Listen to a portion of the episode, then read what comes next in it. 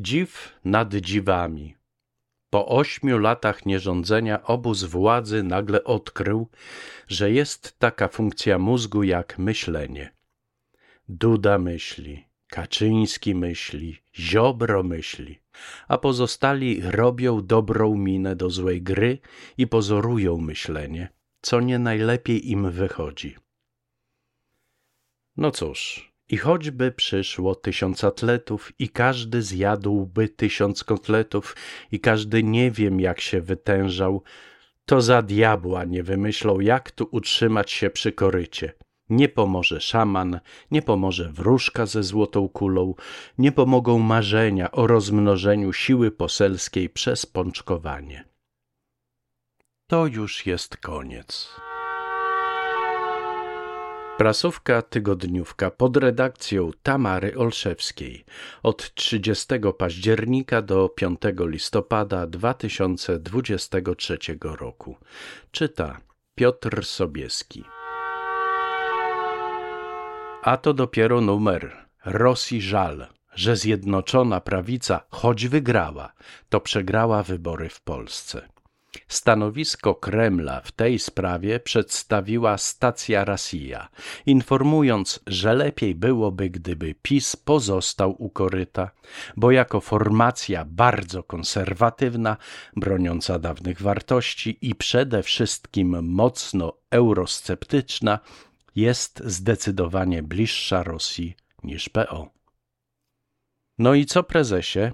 Ktoś ciebie i twoją partyjkę wreszcie docenił. Cieszysz się? A tak a propos wyborów. Morawiecki obiecał kasę gminom, gdzie frekwencja wyborcza będzie wysoka. Mieszkańcy gmin rzucili się więc do urn.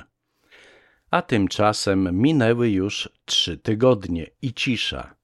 Związek Gmin Polskich zwrócił się więc z prośbą o wypłacenie przy obiecanych im pieniędzy i to jak najszybciej, bo do 15 listopada samorządy muszą przedstawić projekty budżetów, w których muszą też ująć te dodatkowe środki. No cóż, Morawiecki nie ma czasu, by zająć się sprawą, bo myśli, a myślenie w jego przypadku, wiadomo, to trudna operacja intelektualna. Więc cichutko, nie przeszkadzajcie mu. Jeśli ktoś nie zauważył, to chciałabym przypomnieć, że w połowie roku odbyły się w Krakowie Igrzyska Europejskie. I taka ciekawostka. Choć minęło już kilka miesięcy od zakończenia igrzysk, spółka odpowiedzialna za organizację tejże imprezy wciąż nie zdążyła rozliczyć się z kosztów. Nie zdążyła przygotować końcowych sprawozdań i wciąż jej 60 pracowników dostaje pensje. I to całkiem pokaźne. Od na przykład prezesowi owej spółki, Marcinowi Nowakowi, spada co miesiąc dwadzieścia osiem i pół tysiąca złotych. Jak ja bym chciała być takim prezesem takiej spółki i pod parasolem ochronnym samego Sasina. Jak Donald Tusk śmiał przyjechać do Brukseli i spotkać się z szefową Komisji Europejskiej? Co za bezczelność! Europosłanka Anna Fotyga nie puści tego płazem, więc już złożyła interpelację, a w niej zapytała, jak Komisja Europejska uzasadnia spotkanie przewodniczącej Komisji Europejskiej z Donaldem Tuskiem, liderem partii, która nie wygrała wyborów oraz zwróciła się z prośbą o wyjaśnienie, dlaczego szefowa Komisji Europejskiej miesza się w politykę krajową państwa członkowskiego w newralgicznym okresie wyłaniania rządu. I co? I nic. Jeśli to ma jej osłodzić porażkę w wyborach, to niech sobie kobieta pisze nawet do samego diabła. Wreszcie, po długim oczekiwaniu wiemy już, czym zajmuje się komisja Lex Tusk, za co jej członkowie biorą kasę. Jak poinformował mało szacowny Centkiewicz, jej szef, komisja przeprowadza kwerendę dokumentów. Odbyła pięć spotkań plenarnych i liczne spotkania w grupach roboczych oraz planuje przesłuchania świadków. Prowadzi też komunikację z otoczeniem instytucjonalnym w trybie niejawnym. W związku z tym nie podaje do publicznej wiadomości podmiotów oraz nazw konkretnych służb, z którymi się komunikuje.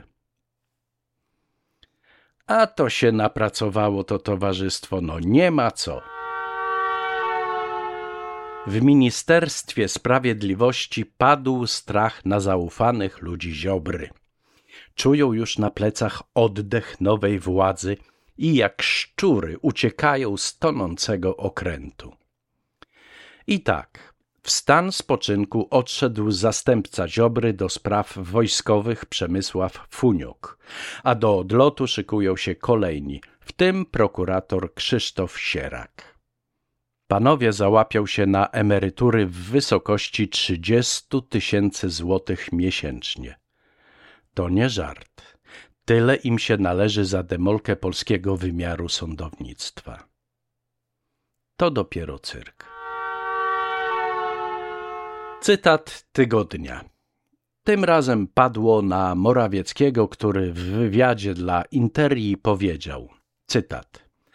Zawsze byłem zwolennikiem kompromisu aborcyjnego sprzed 30 lat. Złożenie wniosku do Trybunału Konstytucyjnego było błędem. Koniec cytatu. I mówi to facet, którego formacja odpowiedzialna jest za zaostrzenie ustawy antyaborcyjnej i wprowadzenie drakońskiego prawa oddalającego Polskę od standardów cywilizowanego świata.